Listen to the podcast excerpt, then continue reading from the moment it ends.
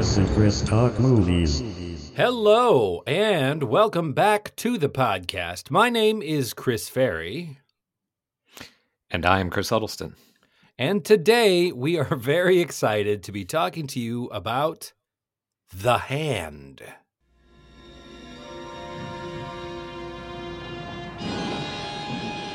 You think I've done something wrong, don't you? Mm-hmm. Terror he could not forget. You think there's something in there, don't you? Torment he could not bear. You want to see? Truth he would not face. Hey! Take a look! Orion Pictures presents Michael Caine in The Hand. You don't want me to go to New I'm not talking about a separation or anything permanent or anything like that. I thought you understood that. I thought that was why you said that Well, could... we obviously do not understand each other. Look out! Ah! Get back! How does it feel? Life is still there. My fingers. I've been moving. You'll have phantom feelings for years heat, irritation, pain. Your memory is still feeding familiar sensations of having a hand along your nerve endings. What have you been doing during these blackouts? Misplacing things. I'd be scared if I were you. Did you see my signet ring? No. Are you all right? Oh, yes. You never know what you can do. The unconscious is capable of anything. You could do anything you ever dreamed of and never had the guts to do. Hi. I like the way you look at me. Blackouts are nothing to fool with. You could kill somebody. It's all up there, and you'll never know. Know what? Who you are. Don't be afraid of the pain. I. Tell me what you're feeling. You're trying to kill me, aren't you? Sense it, feel it, touch it. You want to destroy me. What is your image? A man trapped in a nightmare. Locked in the grasp of The hand. Oh, John. John? John? What's the matter? Why are you looking at me like that? There's no hand.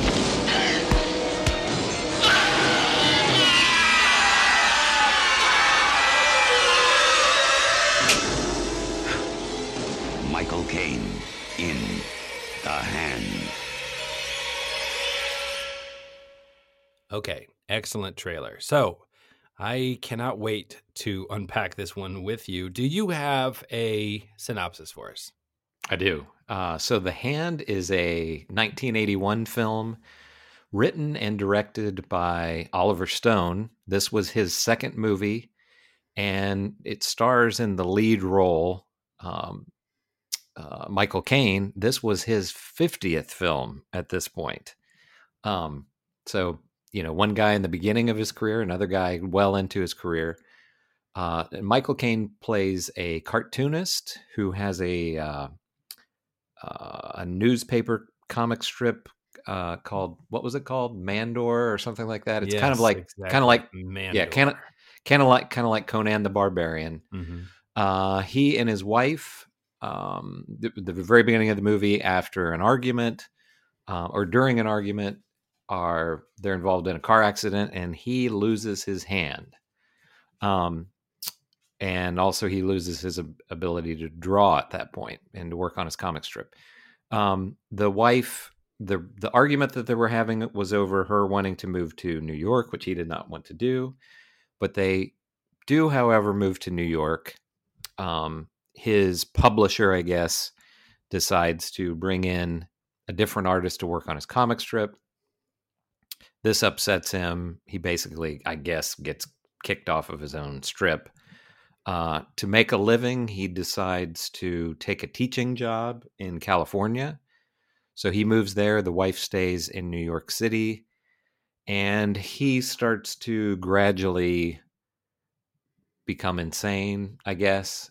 Uh, and people who cross him start to be murdered, uh, maybe by his disembodied hand, maybe just by him. We can talk about that. So that's that's pretty much the synopsis. That's correct. And one of the things I'm so excited to talk about this movie is it was directed by Oliver Stone, starring Michael Caine. It is a movie, a horror movie, no questions asked. It's a horror movie about a disembodied hand that kind of crawls around uh, killing people. And Mhm. so you buys a ticket, you sees a show. It's not Mhm. there's not this there's no secret uh, subterfuge. There's no confusion in the marketing. It Mm-mm. is that it is that movie. Um, and the question, as as you just pointed out, that really we're forced to wrestle with for most of the film is: is this hand really crawling around killing people, or is he crazy? Is he doing it and sort of having these blackouts and imagining this disembodied hand, you know, doing what he's really doing? Mhm. um, and we don't find out. I I, I would say because of course spoilers. We're gonna ruin this movie for you. So if you haven't seen it and you don't want to know what happens, then go watch it. Otherwise, we're gonna talk about it. So I would say even right up until the very end, it's not. I mean, I guess at the very end we discover that the hand is real. Is that how you interpreted that? I guess I don't know. So we we have to say basically he he gets so um, when he goes to Cali- California, he becomes involved with um, a female student. Um, he starts sleeping with her. She's actually involved with another teacher. Uh, this upsets him, and either he or the the hand kill the girl and kill this other teacher. And then at the very end, he is forced by the sheriff to open up the trunk of his car, and there's the body of the girl in there. So then, the very end of the movie is this. Ver- everything is, you know, pretty. Uh, seems fairly realistic until this very end. That he's not in prison or anything. He's in some kind of a lab where he's hooked up to a lie detector machine or something and this woman is questioning him and you know he's uh, basically she's saying that the hand is not real that it's just him and the very last scene is the hand choking her to death and he laughs and gets up out of the chair. So but it's very i mean that that ending part is very weird because it's like what is this place that they have him in you know Yeah, eh, yeah, that's true. But I guess now that you mention it, there are things that a disembodied. Well, first of all, a disembodied hand. It doesn't fly around, right? It doesn't. It ostensibly it crawls like um thing from the Addams family thing from the Addams family, like crawls around like you know, sort of with its fingers uh, and uh, like a bug, and um, so there's no way. Well, first of all, it, you know, it comes sort of flying through the air and grabbing people by the throat, and then there's no way that a hand could do that. But you just say whatever, it's a horror movie. Mhm. But there's no, there's absolutely no way that a disembodied hand could muscle. It's it, they open the trunk and it's both the co-ed that he was having an affair with, and the other teacher right that had been interested in the co-ed. So there's two bodies in the trunk, Mhm. and there's just no way that a disembodied hand could could lift these the physics defies it. You know, there's Yeah. uh, even with cartoon logic. So maybe what we get at the end is that he is it's both. He's been the hand and him have been doing it during his blackouts. He's been either controlling the hand or in cahoots with the hand. The hand does the killing and he does the sort of cleanup. Yeah, I never. And that's a good take. I never thought he- about that. He wakes up out of it and is shocked to discover what has happened. We cover that explicitly in the film. It's like, oh, you've been having these blackouts. Anything could happen. Mhm. Um, you could be killing people, you know. Um, stepping back away from the ending for just a second, let's talk about the overarching, you know, just the film as a film. I really, I found this really refreshing after Possessor and. Uh, you know some of the other w- recent ones we've watched where it's like oh it's sort of a this but it's also kind of a that or it was Mhm. billed as a this but instead it's a, the other thing this is a this is billed and built as a kind of B a high end B horror movie, right? It's a B horror movie concept and it the execution and the shape of it and the structure of the jump scare ski scenes um are all like just right out of the standard recipe book. And i thought for what it was was it corny uh and and cheesy sometimes? Absolutely. But i thought it was really well executed right? And i had shivers running down my spine. I mean, there's literally a couple of times where a black cat, you know, and the music builds and the black Mhm. cat goes, meow, you know, and and, and I, it really got me. Um, so I I thought uh, like you know I can't ask for more than that. Like No. that's that's pretty entertaining. Did did you agree with that? Yeah, absolutely. You know, it's well made. So you have between Oliver Stone and Michael Caine, you have two guys who have, uh, according to IMDb, they have five Oscars between the the two of them. So Yeah. I think Michael Caine has two and Oliver Stone has three.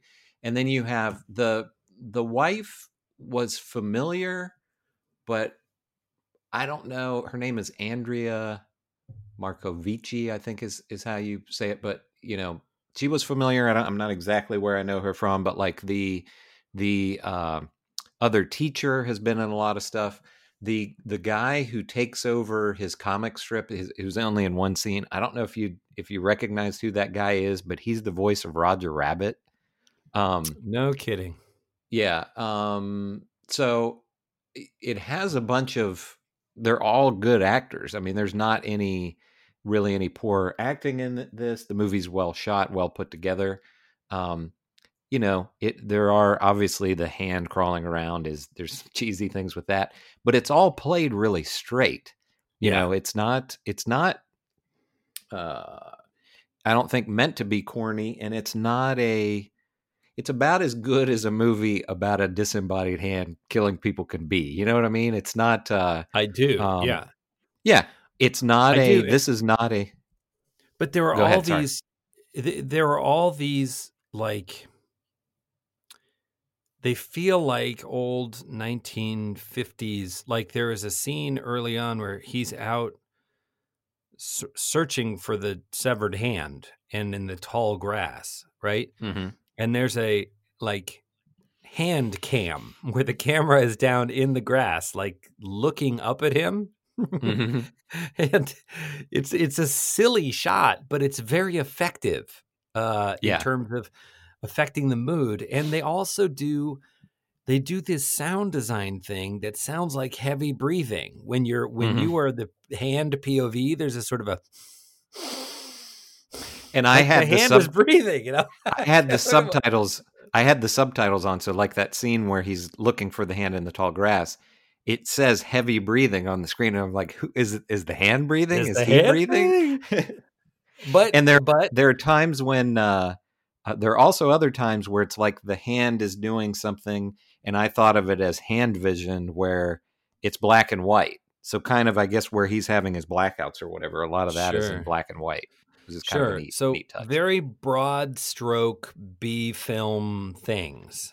Mhm. you know and they they they really play the um the soundtrack you know like when tension is building the music is really letting you know and it's cranking it up but so uh, again like with the hand cam and the breathing i would chuckle to myself but i'd have a shiver running down my spine and he'd like and then he'd get down on his hands and knees where his neck was like close to the tall grass and i was like oh no don't you know Mhm. it, it don't get your neck down there where it can catch you. Like I really, it had me going, Mhm. and I thought uh, Oliver Stone.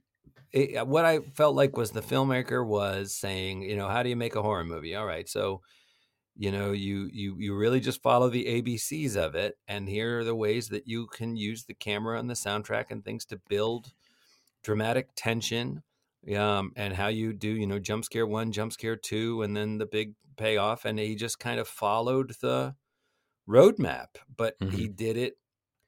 And the clunky elements or the corny elements didn't get in the way of the effectiveness of following that formula. Yeah. Um, he even put himself in it. He's the first one The that first the victim, hand yeah. kills. Yeah, he's a drunk and he's like "Wah, wah," swearing at him or Like whatever. homeless and- guy, yeah. um, And that's And just kind that of like he just too. yeah, and that's just kind of like uh, uh, uh, Michael Caine just ran it, bumped into the guy, so it's like ah, he's got to die because he because he bumped into him, you know. But um, yeah, it's a uh, and you know it was I don't know what the studio was, but it was a major studio release. Um, so it has a you know there's definitely a polish to it. It's not like it was a a cheap Right. you know first time director. You know he's got five hundred thousand dollars or whatever to. Uh, it doesn't feel like it was shot on a home movie camera. It No, feels like no. a studio movie. Yeah, it looks like a movie from 1981. Just any, you know, a drama or something from 1981, or you know. Now, I have a question for you because one of the things that I was interested in is so you you, you one of the questions you have in any of these movies is like why? What why is the hand killing people or why is he killing people or why are he and the hand killing people together? And my take on that that I think uh, is was pretty clearly spelled out although never explicitly stated is that he, you know, he's got a sort of a troubled marriage Mhm. um, she read as a younger woman to me. They have a young daughter. Oh yeah, Um, we don't really get into the um, the why it's troubled when we meet them, but she wants to move to New York and have some more freedom, some more space. And you know, and he bristles at that, and and so we right from the beginning we get that he's a little more rigid. He's a maybe a little more controlling, although he's very mild mannered he keeps his he's got kind of long wavy hair and he keeps it kind of combed back in a very kind of buttoned up and I like that. I don't mean to interrupt you, but I liked that his hair gets kind of crazier as he gets Yes. crazier. yes. You know, as it goes along, his hair start gets curlier, and I yes, thought that was which funny. is we're laughing about because it's like you're like oh my god but it's very effective like he looks Yeah. truly unhinged by the end he's got this and Michael Caine does unhinged really well. he really know. does yeah he's uh, it's almost a fright wig by the end he looks Mm. truly deranged um And you feel like he's he's a got- guy, like you said, he's mild mannered, but it's it's kind of like there's this anger simmer, simmering underneath, and the that he you know we don't know how long they've yeah yeah we don't know how long anger. We don't know how long he and the wife have been having trouble, but it's it's kind of funny with her because everything with her is just well you know it'd be wouldn't it be good if we had some time apart and you could meet new people? And he's like you know you're my wife. But but yeah he starts to and that uh um you know that anger starts to, and, and you know it's understandable uh if you lost your hand and you're you can't do your work that you love anymore that would you know that would make a person angry um Yeah, and we also we meet his mother, who is a very domineering. I mean, they're they have dinner together, and she's basically telling him what to do, do this, do Mhm. that. And at one point, she even reaches over and is cutting his food for him on his plate, which I Right. was a great touch. And he's Yeah. sort of seething, seething the whole time. And then we meet his literary agent or whatever, and she's very like his mother. She's very Right. controlling, and whenever he has a, you know, she says, "Oh, you know, you know, that's not, you don't mean that," or whatever. She, you know, there he doesn't have much agency in his relationship with with these women, and I think that's true to a degree with his wife. Uh, and you know, not which is not setting him up as a perfect character. He isn't great at expressing his feelings. He bottles Mhm. up his anger, and when it comes out, it's very explosive. We see him, you know, yelling at his wife a number of times throughout the film. Uh, before people start, before we get a body count, um, but I, I thought so to answer the question why is it more i feel like it's just more this is um, a guy who has repressed a lot of his dramatic feelings and maybe the cartooning of this sort of alpha man he says of what was it again is it man mandor, Mandor, something like that yeah. Um you know mandor doesn't he's not he doesn't think about himself. He's not self-reflective you know? He knows what to do and he acts. And and i had the thought oh you know this was an outlet for you of this kind of uh, hyper confident you know m- alpha male who is sure of his you know urges and needs and destinations and he just he doesn't think and he's not introspective right Mhm. um and then so a big part of him losing his hand is that expression gets taken away, and then others are trying to change it, Mhm. trying to change what Mandor is. And I think for the character, you know, they're trying to change what I am. Mandor's kind of my id or inner whatever, and they're trying to change that. And so Right. to me, that's all the why we ever really get is that this is just guy who was eh, pretty wound, wound pretty tight in the first place, and then this trauma and the immediate aftermath of this trauma, which goes undealt with, um, tightens and tightens to the breaking point. And somehow in there, his severed hand comes to life and he controls it. We don't, there's no bolt of lightning, there's no mad scientist, there's no potion he drinks, a meteor doesn't go by overhead. It's just, it just starts happening, Mhm. which is okay, right? Or did I miss Yeah. something? No, no. It, I I think it's you know there doesn't have to be an expl- explanation. It's just a you know you're either into a disembodied hand going around killing people or you're not. You know. They do they do a good job and and they have fun with the is he crazy or not. Mhm. Um, and a lot of the stuff we've already talked about kind of goes into the case of well he's crazy, right? He's having these blackouts, he's committing these crimes. He gets a prosthetic hand that we establish is uh, you know, he that it's a metal, it looks like the Terminator hand. He wears a glove over it. And I But he- I, I don't want to let me cut in there for just a second. Did did they have the technology for that? You think in 1981? Well, I so I, he, he's not controlling it with his mind. He has a harness that he has to. Oh, that's right. That's right. Yeah. He has to strap around to his other shoulder, Mhm. and the the guy explains it when he's trying it on. As as he extends his arm out, the grip tightens. So Oh, okay. like, which doesn't explain why it seems to have such a powerful grip.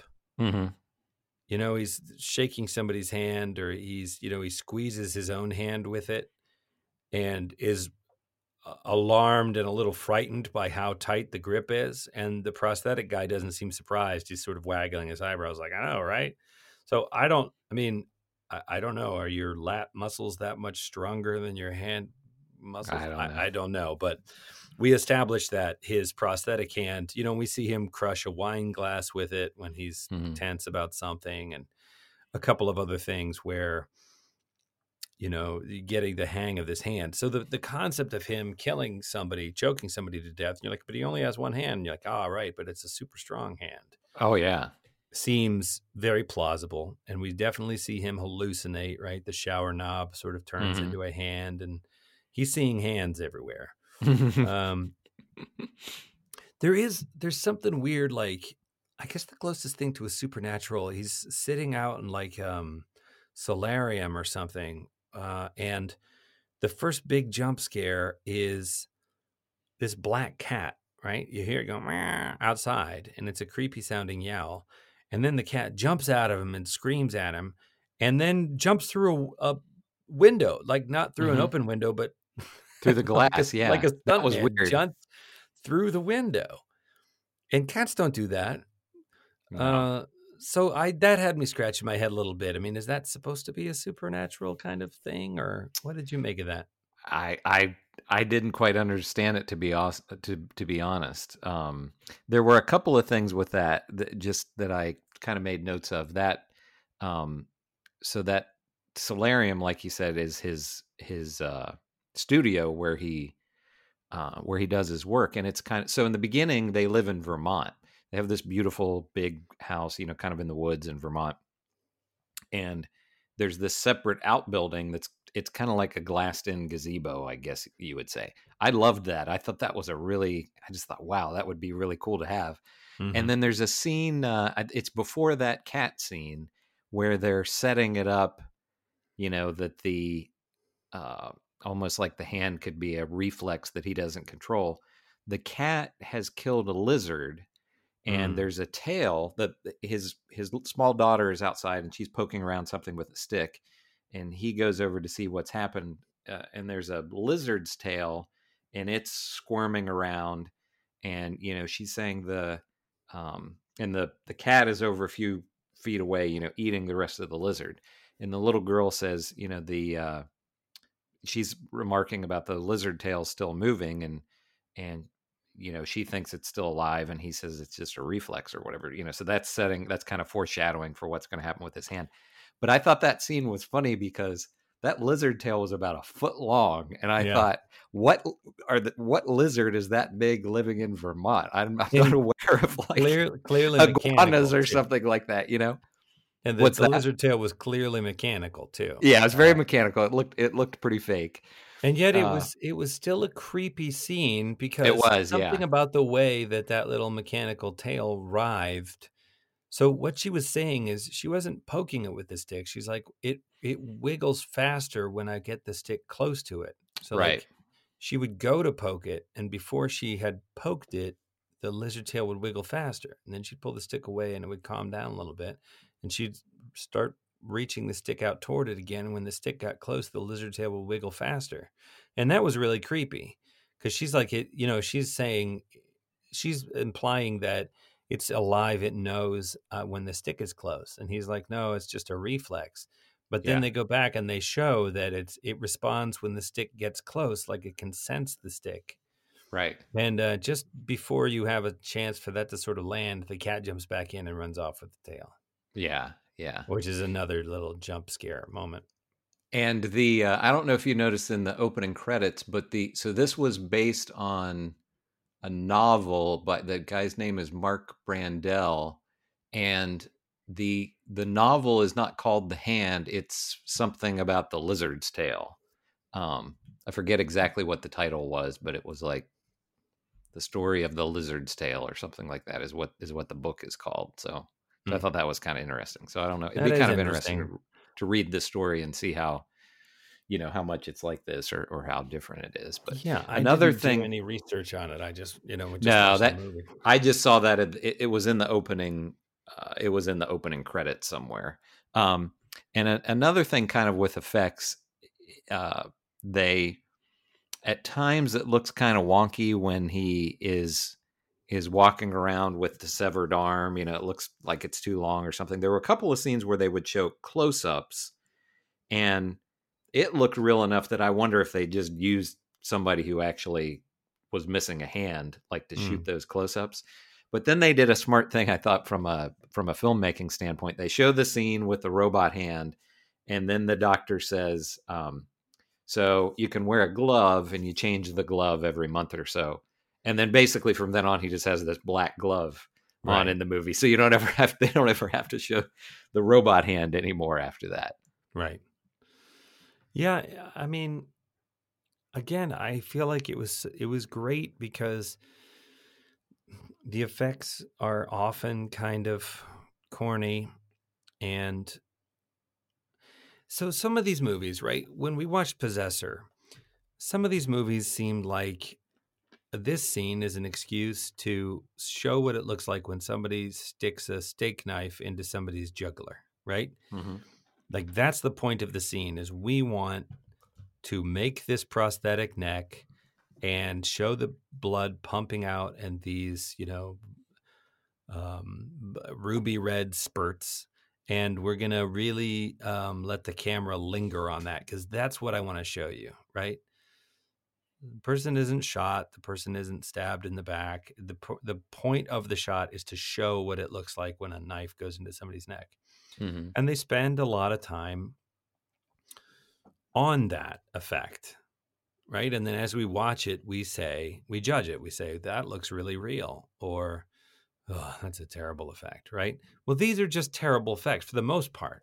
Mm-hmm. but they are effective effects. In other words the point is not to make the coolest looking realistic lizard's tail in the universe. It's a a pretty half-assed lizard's tail at first glance but the scene is effective you still feel discomfited by it right Right. um and it ends in a scary thing that's genuinely scary even though you're like oh, okay black cat again but it gets you Mm-hmm. and we're not watching this movie in 1981 we're watching it in 2020 like we how many black cat jump scares have we seen um, in the course of our lives hundreds i'm sure And they almost, but they almost always work, you know, if Yeah, they're well, executed well. Right. And so, so what, well, I guess what I'm saying is the effect and the bit can both look and be cheap. but there, that's not a guarantee that it's going to be effective. And in this case, I feel like it's pretty effective everything every single time they uh, play it. Mm-hmm. So, you know, by the I mean, I wasn't afraid to turn off the lights. I wasn't Yeah. writhing in terror, but it was um, it was an entertaining scary. You know, Definitely. I thought, yeah. wow, It's a fun. Yeah, it's a fun scary. Um, you know, and the, the hand didn't go through a huge spectrum of the hand choked people. You know, the hand didn't gouge out The eyes. the hand or- didn't have any uh, character development. Right, exactly. It- you know, you can imagine certain horror directors would think of all the different ways that the hand could murder people. This one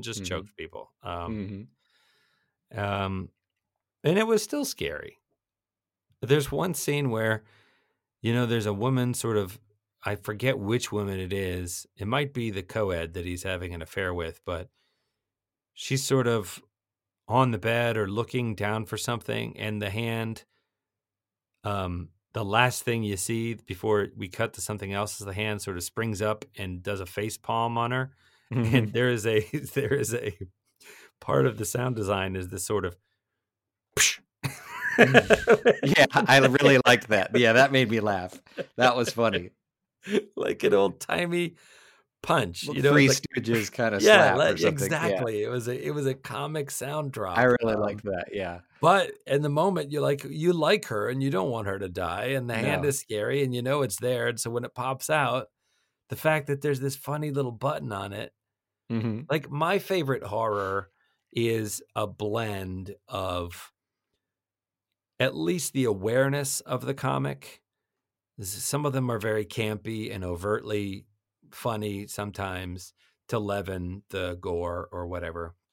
And other ones um, are made all the scarier just by having the scary parts of the movie aren't necessarily funny, but there are other elements of the film that are right. Mhm. So it's um it's this kind of blend of the comic and the horrific add up to an inter- like they let you off the hook you know and they get you laughing to kind of release the pressure for a little bit Right. um, and I think of those movies as, you know, they do that because their ultimate goal is they want the film to be ultimately entertaining, and that the fear that you feel is a part of that entertainment, but that you can walk out of the theater, um, you know, talking, laughing, and talking with your friends, and not, you know, um, you know, unable to look each other in the eye, and uh, you go to bed that night and can't sleep for the nightmares yeah.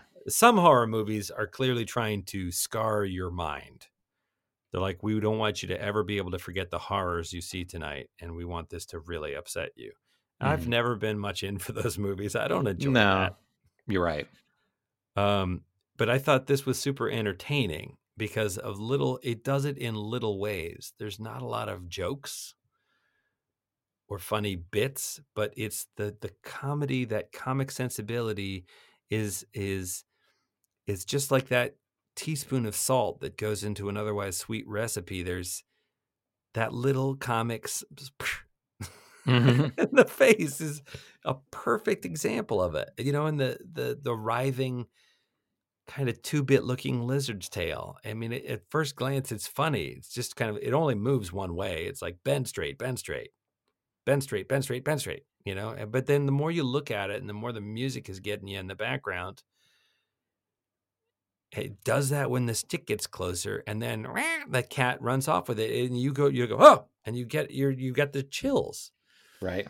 So the comedy is part of that, I guess is my what I'm I'm positing that it's not you're not laughing at it because he was a fool and put in a stupid why did he do that because he doesn't know what he's doing. No, no. He he knows what he was doing. And it lets you laugh at a scene and we can laugh about it later, but the scene scared you in the moment and that was Mhm. part of it. Oh yeah. Does that make sense? Yeah, yeah, absolutely. And I think the fact that, you know, even though this was only the second movie that he had directed, it's obvious from watching this that he's a talented filmmaker. And, you know, you could see that, you know, you could have watched this movie and said, okay, this guy is going to, you know, I don't know that you could have predicted that he was going to do, you know Platoon and JFK and Born on the Fourth of July and things like that. But you know the uh, there's very little of this movie that is actually the hand killing people. Um, it's almost you know I'm not saying this in comparison that it's on this level as far as a film, but it's almost kind of like a Jaws or something like that, where they're uh, you see the the monster in this case so little, and some of that is the limitation of the time that um, you know there there wasn't quite the ability to. You you kind of feel like if this movie were remade now, they would they would do a CGI hand and they would have the hand you know running up you know climbing up people all over them and things you know they would probably try to do too much of showing the hand and, and then it would be a you know kind of a fake looking cgi hand instead of a f- kind of fake looking rubber hand. Um, so i think the i think a lesser filmmaker and maybe a, a lower budget film it wouldn't be as effective because you wouldn't have the uh, it wouldn't be as directed as well and the like i said this is played straight for the most part Yeah. so it doesn't make it feel like the whole thing is just a cornball you know uh, lower than b level movie if that makes sense Yeah. No, no. so i think the mean, fact that you have all of this real you know there's some some um some you know not necessarily like these are academy award performances but th- there's uh, michael caine doesn't he's not phoning this in and the other actors don't seem you know they're they're playing it straight like they're in a serious drama you know absolutely. and i think that helps the film a lot Absolutely. Um, yeah, I agree with that. I think that there was something about the era too that the horror wasn't just about the monster. The Mhm. horror was about the effect that the monster had on the people. And that was a psychological effect that you saw play out in their relationships It's right. So when you even when you're in Jaws and you're not out in the boat, like in the proximity of the shark, it's affecting his marriage. It's affecting his relationship with the mayor. It's affecting the townspeople's relationship with each other. And we, even though we can't necessarily, I hope, relate to getting attacked by a giant great white shark, we can Mhm. definitely relate to what it's like to be a member of a community or a family um, or a police department or whatever uh, when there is tension and danger and a threat and Sure. no clear answer and nobody knows what to do when when we don't feel safe mm-hmm. and um, I think one of the one of the traps that more modern movies have fallen into. You mentioned CGI, which I think it's it's just too easy to think. Oh well, now we don't have to rely on the audience's imagination. We can show them the horrors, and that's the mistake. Yeah, Because I don't think CGI is in in and of itself an evil thing, but Mm-mm. no no too much of it your brain turns off because there's no work for your brain to do it's because it's all served up to you right there on the screen. So what you see is literally what you get and no more. There isn't room for your imagination to fill in any blanks. Um yeah absolutely. Uh, you know so but but i think you- w- w- modern ones that that fail spend a lot of time like now the monster can do this and now the monster's doing that and now the monster's doing it you know while it's moonwalking and you're kind of like yeah. This isn't making it more scary for me. Um that's the classic thing with jaws is you know the the basically the shark just didn't work most of the time so they had to um you know they they had to work around the limitations that they had whereas if you know somebody will remake the original jaws at some point and you will see the shark a whole lot more and it's probably not going to benefit or alien in yeah. is the other example um go back and rewatch alien you don't see much of the xenomorph um right You really don't. You see pieces of it. You see its hand or its tail or that sort of mouth coming out of the darkness. But until the end, you don't really witness the thing in its full form. hmm And by that point, you're just kind of down to it and Ripley. Um, yeah and the whole movie has just been the monster in the shadows. Yeah, well, absolutely. that's not entirely fa- because the face hugger thing is pretty upsetting, Yeah. right? They land on the alien planet, and then the thing grabs the guy's face, and then they bring him back on board, and they don't know how to get it off of him, and that goes on for a while, and that's all Mhm. really upsetting. And then, of course, when it comes out of his chest, it's super upsetting Oh yeah. and surprising. And then this thing is loose on the ship, and then they all start to die off. It picks them off one at a time, but you don't see a lot of it. Yeah. Yeah. And then you have the later ones where, especially like this last one, Covenant, where you have a bunch of CGI xenomorphs and, you know, they kind of work, but they kind of don't. Um, Yeah. Yeah. And then the exception I would say to that would be Aliens. But James Cameron picking that property up really it was a smart thing to do. Did, it was a different take. So I would s- I would argue that that's less of a horror movie and More more, action. an action movie. absolutely. Yeah. So you see a bunch of the xenomorphs, but it's more an us versus them and um, hold the line and how we're we going to get. It's a tactical thing. It's um, Starship Troopers, you know, trying to. There's an enemy force hmm and not just something lurking in the shadows. Uh, I thought that was a great movie too. I thought that was really effective. Oh yeah, yeah, yeah, for sure. Um, w- one thing with this one, and this makes me think of our conversation on the the last two movies with um, uh, Bone Tomahawk and then Possessor, that were both these very graphic movies. This is another movie that's rated R, but you think of how violence has changed uh, in the last 35, 40 years or whatever. The really the only real gore you could say in this film is uh, in the very beginning when he loses the hand right. you know there's a good bit of blood and i thought it was kind of it was it's kind of funny in the movie where they you know they get him out of the car and he's bleeding everywhere and there's blood spraying from his from his severed arm onto his Yeah. wife it's kind of spraying in Yeah. the face and stuff but Which, that's really again, the only funny, but also really upsetting thing. Like yeah the the shot of the hand flying off looks like a fake hand going "Padoo," you know but then the acting they they pull over and there's blood all over him and and shooting out of his arm and he is screaming in pain in Mhm. a way that is consistent with somebody just having their arm your hand ripped off oh for Um, sure and, you know and and nobody is quite sure for a second what happened and the wife had been driving and you know she jumps out and runs around uh, and he collapses to the ground and she runs over by his side and sort of rolls him over towards her and you know picks up his hand to see what's going on and there is this sort of excuse me not a geyser of blood but it, uh, the thought i had was a sort of an ejaculation of Mhm. there's sort of it's not overt but she gets a squirt of blood, you know, all up her face and Mhm. recoils as you do if you got unexpectedly squirted in the face. And it's Sure. a really upsetting moment. Like it's clearly a deliberate deliberate thing that they had to choreograph and, and whatever. or Right. Maybe it's an accidental thing, but it, it it it plays as deliberate. Like you think, oh man, that's that's so upsetting. Like to navigate um, an accident like this in real time. And then so then they go looking for the hand because of course the hope would be that you could maybe re- reattach the hand, but they can't find it.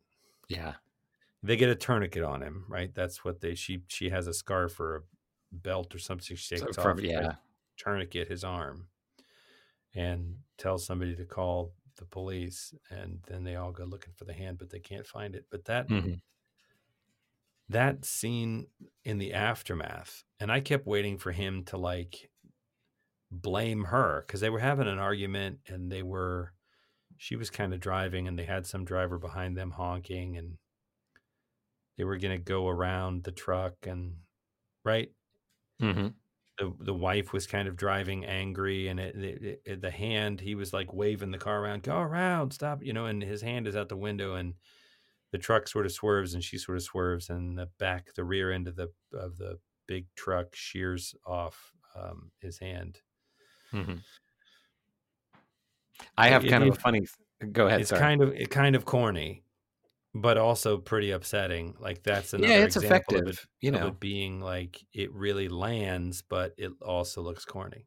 mm-hmm. Yeah, and I I just think it's interesting that you know how so this was an R-rated movie, but how tame it seems in comparison to some of these other R-rated movies that we've watched recently. You know, there's there's very little blood in this. There's a little bit of nudity. There's a little bit of profanity, and that's otherwise it's it's it's a pretty tame film when you think of how shocking some of these other you know these other R-rated films are. But um, this particular scene with the uh, the car accident, I have a, a kind of a funny story with this. So I saw a little bit of this movie when I was a kid. So whenever this would have first been on HBO, you know, it was probably 1982 or something like that. So, you know, I was eight or nine years old. I was watching TV with my dad, and he turned to HBO, and this was on. And um, so we watched a few minutes, and then where it, when it got too intense, you know, he he changed it to something else. But I saw this scene where, you know, where his his uh, hand gets cut off, and that always stuck with me. And to this day, I'm not kidding if I see somebody driving and they have their arm hanging out the window, I, I cannot help but think of this movie. I always think, and he's not really, you know, it's not a situation where he would just had his arm hanging out. He's trying to direct this car to go back so they don't, you know, because he he can see that they're going to crash. But that has been burned into my hmm. mind basically. If you if you have your arm, you know, if a person has their arm hanging out the window, if there's an accident, they're gonna you know, their That hand hand's is gonna go around killing it's people. Go, it's gonna go around killing people. But I don't know. It's just funny those things that that you see as a kid, and it just kind of never, you know, never leaves your mind. I didn't really remember anything else from this movie because I'd only seen just those brief scenes. But I, Sure. I- you know, I'll never forget this uh this particular this particular scene. Well, I think those moments from cinema of our childhood are kind of what drives this podcast. I mean, we talked about it in the Mhm. Black Hole and Maximilian, and um, you know, in Buck. Ro- uh, I keep wanting to say Buck Rogers, Flash Gordon. Flash Gordon. Um, like that scene where the gold-faced vizier falls on the spikes, and then inexplicably his eyes extrude from the mask. Um, you know, burned into my mind. Um, Mhm. seeing those things as a kid, and they inform certainly my experiences in cinema today. But like you say, every time you see someone driving down the road with their arm out the window, you're you're thinking of that scene that you saw as a kid, and hmm I I think I don't know. Maybe is that maybe that's a universal thing. I don't think we can be alone in that. That's got to be No, I don't think so because I mean, you know, we talked about we talked about Jaws. Um, you know, how many people that saw Jaws 30, 40 years ago think of that when they go to the beach, you know. right, Um, right. It's and even you know, even people it's totally irrational, but um I think people swim anywhere. You swim in a lake and you can't see, you know, it's the water's dark and you can't see what's what's below you. Um I think people are always think, you know, it doesn't make any sense, but I, I think people that kind of pops in people's mind. Oh, what if there were a shark or some other, you know, creature in here that's going to Sure. attack me while I'm while I'm swimming. You know, I mean, they. I know that movie scarred people forever. Oh uh, yeah. as far as swimming in the ocean, you know. To the degree that there are public service announcements that like you know shark attacks are extremely rare you oh, have that's the thing that's hilarious. Like it, it, it, you know, that's one of those things.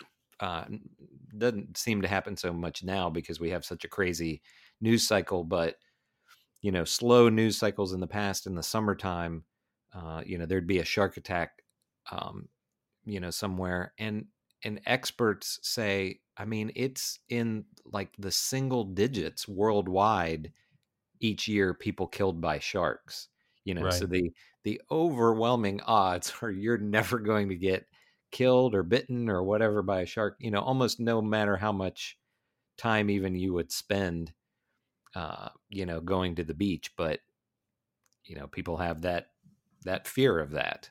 Yep, absolutely.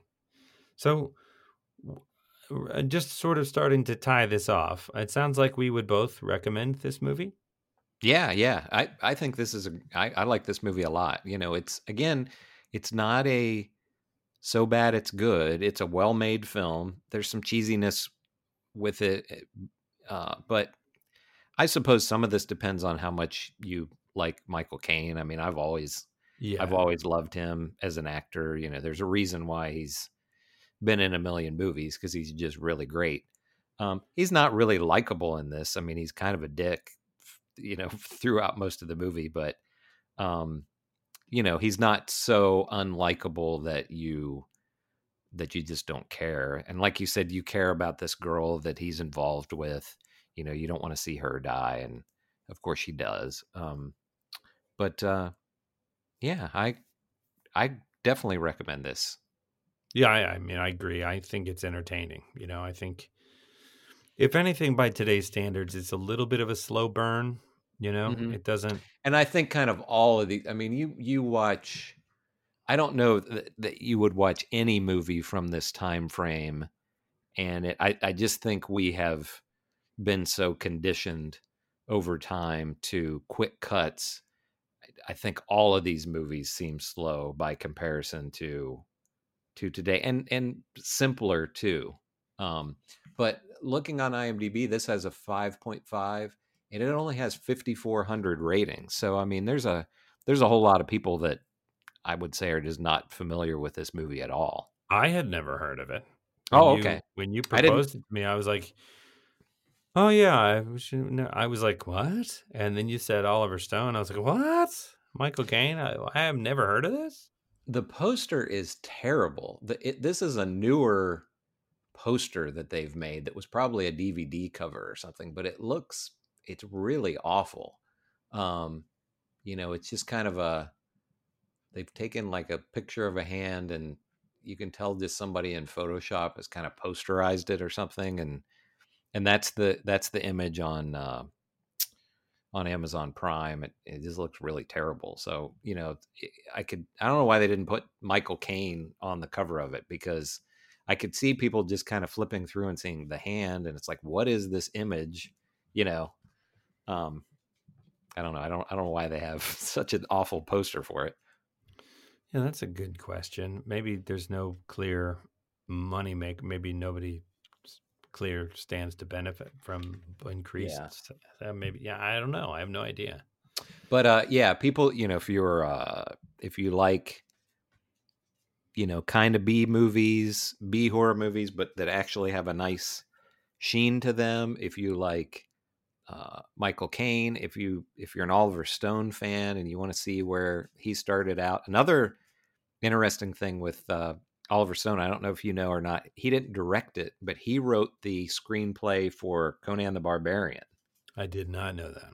yeah. So for a guy that went on, you know, to be this really respected um, Academy Award winning director, you know, he started out in some right in genre stuff. Well, Conan was great. Yeah. Um, and Yeah, not that Conan is a bad a bad movie, but it's I thought this was a- really well done. Yeah. Um, for sure. So yeah, I think it's clear that the talent you could see the talent, and to go from this to Full Metal Jacket, I think that um, it makes sense to me that if the money players who could greenlight Full Metal Jacket saw this, they saw enough to be like, okay, this kid knows what he's doing. You know, Yeah, I he was- I don't wouldn't wanna- be like, maybe he'll be good. You know, that's just not how Hollywood works. That He they- was uh um I don't mean to correct you, but he did Platoon. Full Metal Jacket was Oh, sorry, uh, sorry, Stanley sorry. Kubrick. Yeah. Yep, yep, yep, yep, yep. But yeah, Sorry. Platoon, you know, I think My it won I think it won Best Picture and you know, and it was just like five years after this. So But the two, but the two movies came out at a similar. Didn't they come out near each other? uh yeah, yeah. Um yeah, and both think of them. Full Metal like Jacket were- was maybe like eighty seven or something like that. I think Platoon was eighty six, right around the same time. Yeah. Yeah, that's why they are associated in my mind to Vietnam movies, uh, hard hitting Vietnam movies, right? Mm-hmm. Oh, yeah. right next to each other in the timeline. Absolutely. But yeah, definitely thumbs up for this one. You know, I, this fits right into. You know, this is a very appropriate for the podcast. So, uh, what what shall we do next? Uh, just just to drop in, if you have thoughts, um, we are Chris and Chris Talk Movies at gmail.com. You can submit a request that we do a movie that you love, or you can just give us some feedback. We'd love to hear from you. For sure. Um, and we are we have gotten in the habit now of trying to decide what our next one is going to be. I suppose we could talk about it offline, but we end up spending the last few minutes trying to decide here. So if you're listening, you can watch along with us if you like. What do you think? You want to do the martial arts one or Yeah, we can do if that works for you, we could do that. Sure, because I thought I'd never heard of that before too, and it looks like it might have some juicy, um, you know, meat on the bones to pick. It's at. either going to be fun or it's just going to be so awful terrible. that, right. it's like uh, a slog, you know, to get through it. We'll we'll see. But and that one is uh, for anybody listening along. It is free on Prime. Great. Um, and it's an old, you know, it's around the same time 80, 81, 82, something like that. But at least based on the trailer, the print looks fantastic. It looks like, you know, somebody's put some money into remastering it. Um, the, uh, I don't know if you're familiar with the, uh, some of the guys that used to be on Mystery Science Theater 3000 do a thing called RiffTrax Mhm. uh, where they you know just make fun of the movies and there's a there's a RiffTrax version of kill and kill again also Kill and Kill Again is the name of the film. We're going to watch it for next time. It's an early 80s martial arts extravaganza, dare I say? as far as i know it yeah as far as i know it does not have uh steven seagal it seemed like every movie he did had kill somewhere at the title but sure. i don't i don't think he's in this one That's good because I'm not such a great big me fan. neither yeah I, I don't you know Great. I'm okay, I'm so uh, we both give you a enthusiastic thumbs up for The Hand, early '80s horror, Michael Caine. Yeah, baby. Um, can't go wrong yeah, can't go wrong. Might you might think it's a little slow. It's not a rollicking joyride, but huh, there's a lot to love, um, and it's entertaining. And for next week, Kill and Kill Again. Uh, so as always, thank you so much for joining us, and we will talk to you next week.